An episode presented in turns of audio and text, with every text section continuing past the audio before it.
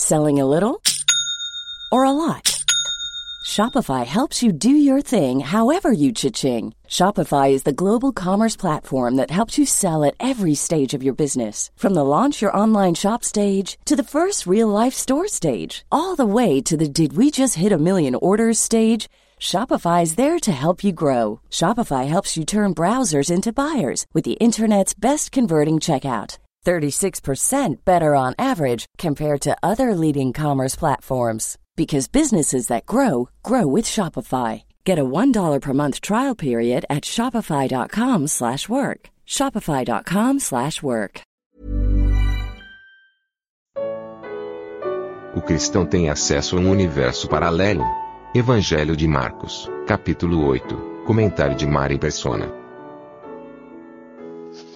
Na nossa conversão, nós recebemos ah, o perdão dos pecados, a salvação, a vida eterna, recebemos paz, uh, tantas coisas nós recebemos, passamos a nos ocupar com Cristo.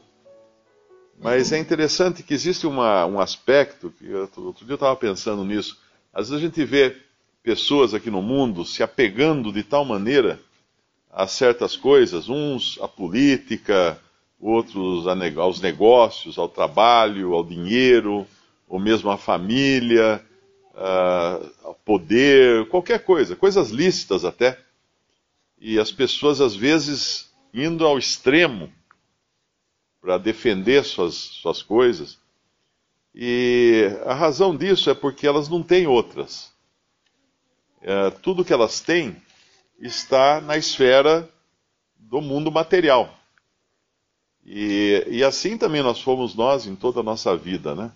aí nós nos convertemos e nós, nós às vezes perdemos de, de, de vista que nós vivemos agora em duas realidades.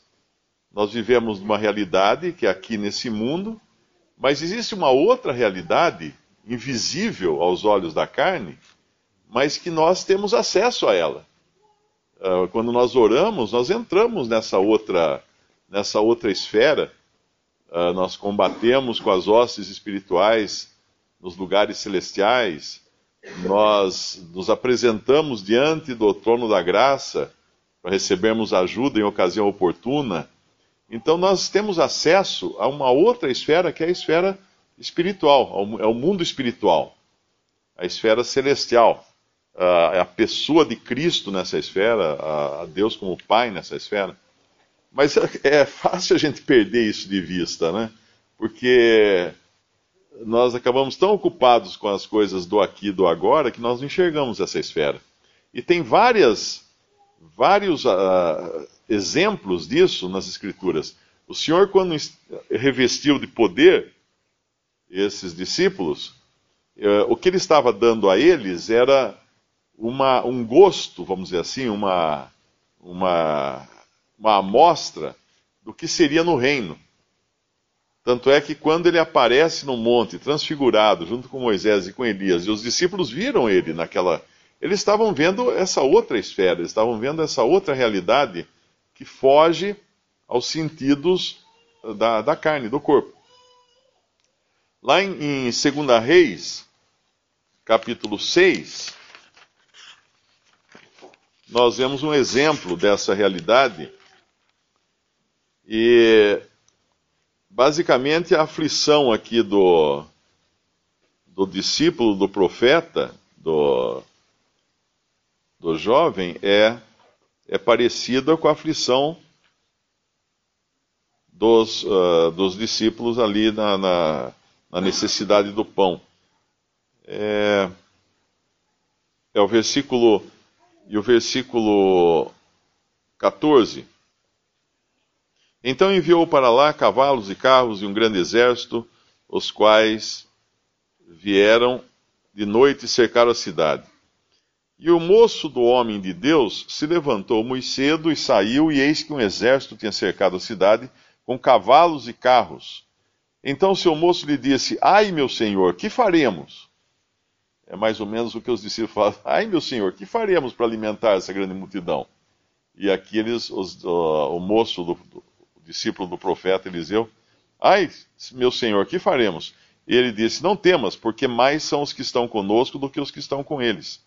E orou Eliseu e disse: Senhor, peço-te que lhe abras os olhos, para que veja. E o Senhor abriu os olhos do moço e viu. E eis que o monte estava cheio de cavalos e carros de fogo em redor de Eliseu. E como desceram a ele, Eliseu orou ao Senhor e disse: Fere, peço-te esta gente de cegueira, e feriu-a de cegueira, conforme a palavra de Eliseu. Aqui, eles estavam imersos numa realidade espiritual a qual os olhos do servo de Eliseu não, tinha, não tinham acesso, porque ele só enxergava aquilo que era possível enxergar com os olhos da carne. Quando nós encontramos Daniel no livro de Daniel, é, capítulo 10, eu acho que é capítulo 10, versículo 2. Naqueles dias eu, Daniel, estive triste por três semanas completas Manjar desejável não comi, nem carne nem vinho entraram na minha boca, nem me ungi com unguento até que se cumpriram as três semanas. E no dia 24 do primeiro mês eu estava à borda do grande rio Idekel, e levantei os meus olhos e olhei e vi um homem vestido de linho, e os seus, os seus lombos cingidos com ouro fino de ufaz. E o seu corpo era como turquesa, e o seu rosto parecia um relâmpago, e os seus olhos como tochas de fogo, e os seus braços e os seus pés como cor de bronze assacalado, e a voz das suas palavras como a voz de uma multidão. E, e, só eu, Daniel, vi aquela visão. Os homens que estavam comigo não a viram. Não obstante, caiu sobre eles um grande temor e fugiram, escondendo-se. Fiquei, pois, eu só, e vi esta grande visão, e não ficou força em mim, e transmutou-se em mim a minha formosura em desmaio, e não retive força alguma. Contudo, contudo, ouvi a voz das suas palavras, e ouvindo a voz das suas palavras, eu caí com meu rosto em terra, profundamente adormecido, eis que uma mão me tocou e fez que me movesse sobre, sobre os meus joelhos e sobre as palmas das minhas mãos. E me disse: Daniel, homem muito desejado, está atento às palavras que te vou dizer. Levanta-te uh, sobre os teus pés, porque eis que te sou enviado. E falando ele comigo esta palavra, eu estava tremendo. Então me disse: Não temas, Daniel, porque desde o primeiro dia em que aplicaste o teu coração a compreender e a humilhar-te perante o teu Deus, são ouvidas as tuas palavras, e eu vim por causa das tuas palavras. Daniel não sabia por que, que ele estava se sentindo mal. Estava acontecendo um monte de coisa no plano espiritual e ele tinha esquecido que existia esse outro plano.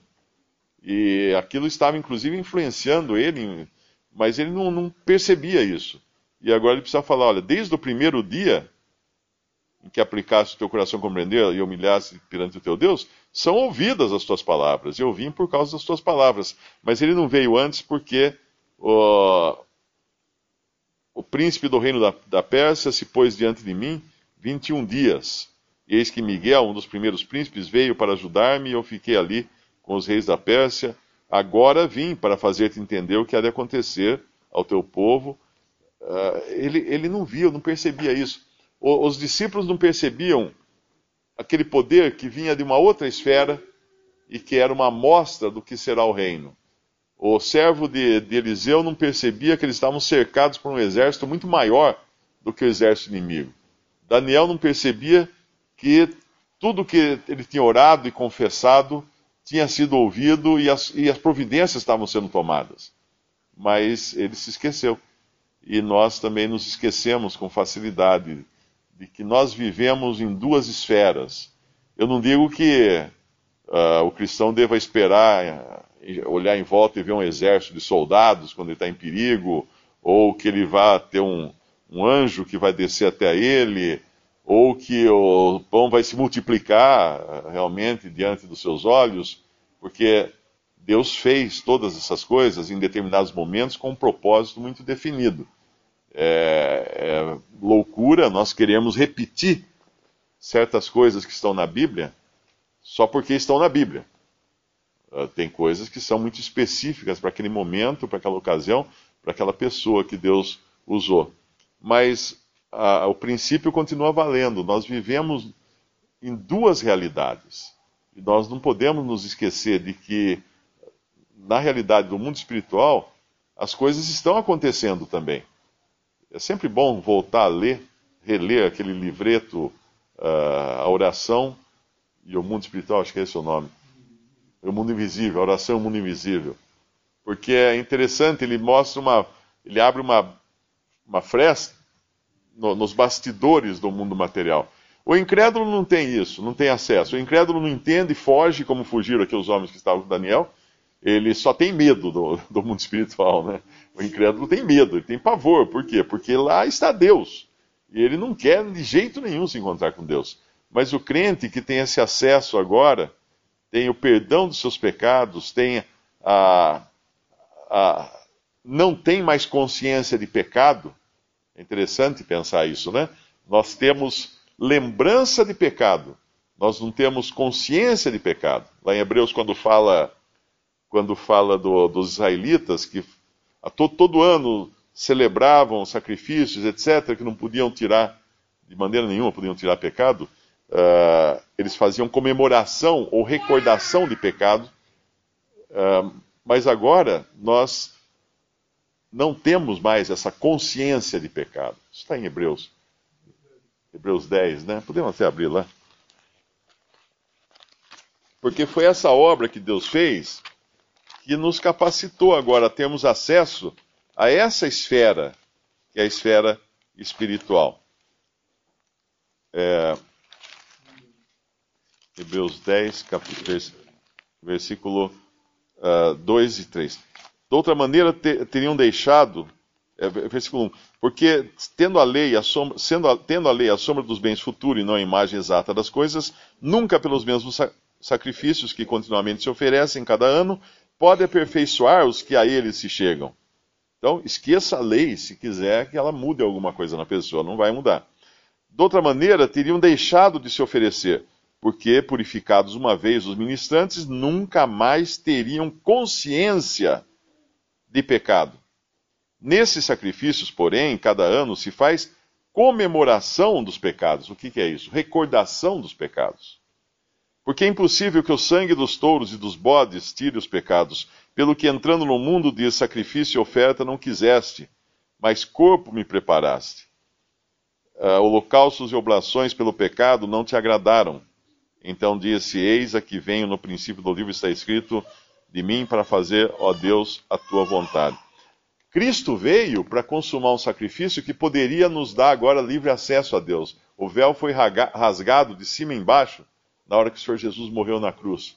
E quando ele subiu ao céu, ascendeu ao céu ressuscitado, está agora à destra de Deus, nós podemos vê-lo, não, não literalmente como viu Estevão quando era apedrejado, mas com os olhos da fé nós podemos vê-lo. E ele está lá. Ele está ali. É a, âncora da nossa fé está lá lançada lá dentro, além do, além do véu, uh, onde estão as, as, realidades nossas agora, que na verdade são as coisas que realmente valem, estão lá, né? Uh, e nós temos agora essa, essa posição tão perfeita, porque tendo lembrança de pecado, nós lembramos que nós éramos pecadores, nós lembramos dos nossos pecados, mas nós não temos consciência de pecado. O que é consciência de pecado? Eu estava pensando essa semana sobre esse, essa passagem, e eu lembrei da minha, das minhas pedras na vesícula, né? Que um médico diagnosticou que eu tinha um monte de pedra, que precisava tirar, que era perigoso isso, podia dar um problema viajando em algum lugar sem recursos e a coisa se complicar. Enquanto eu estava, depois que o médico falou, eu tinha eu sabia das pedras e tinha consciência do perigo e do risco que eu estava correndo. Depois que eu fui operado, eu continuo, continuei me lembrando das pedras, tanto é que eu guardei elas num vidrinho algum tempo antes de jogar fora. Mas eu continuei me lembrando daquelas, daquelas pedras. Mas já não tinha mais consciência delas. Porque elas não, tinham, não representavam mais nenhum risco para mim. Assim são os pecados. Cristo pagou na cruz. Então hoje nós podemos ter esse acesso livre e desimpedido a essa outra esfera sem medo, sem precisar fugir como fugiram os amigos de Daniel aqui. E, e crer que realmente Deus está mexendo os pauzinhos lá do outro lado da cortina. A gente não está enxergando como acontece num palco, num, num, teatro. A gente não sabe de onde vem aquelas mudanças de luzes, de onde vem aqueles efeitos sonoros, de onde vem a, as coisas que sobem, que descem, que. Uh, de onde aparece aquilo? É que tem um monte de gente lá atrás, muito mais até do que os atores, que estão mexendo um monte de roldanas e cordinhas, escadas e, e liga, desliga, som, luz, tudo isso acontecendo nos bastidores. E nós também somos assim, nós estamos no palco aqui desse mundo, mas tem muito mais coisa acontecendo por trás da cortina do que aqui, efetivamente. Claro que a gente não vê, mas como nós já conhecemos agora a salvação, nós podemos crer pela fé.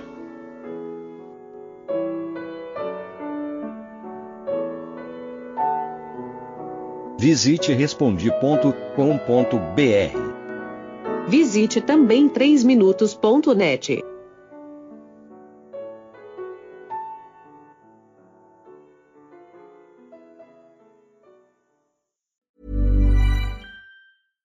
catch yourself eating the same flavorless dinner three days in a row? Dreaming of something better? Well, HelloFresh is your guilt-free dream come true, baby. It's me, Kiki Palmer. Let's wake up those taste buds with hot, juicy pecan crusted chicken or garlic butter shrimp scampi. Mm. Hello Fresh. Stop dreaming of all the delicious possibilities and dig in at HelloFresh.com. Let's get this dinner party started.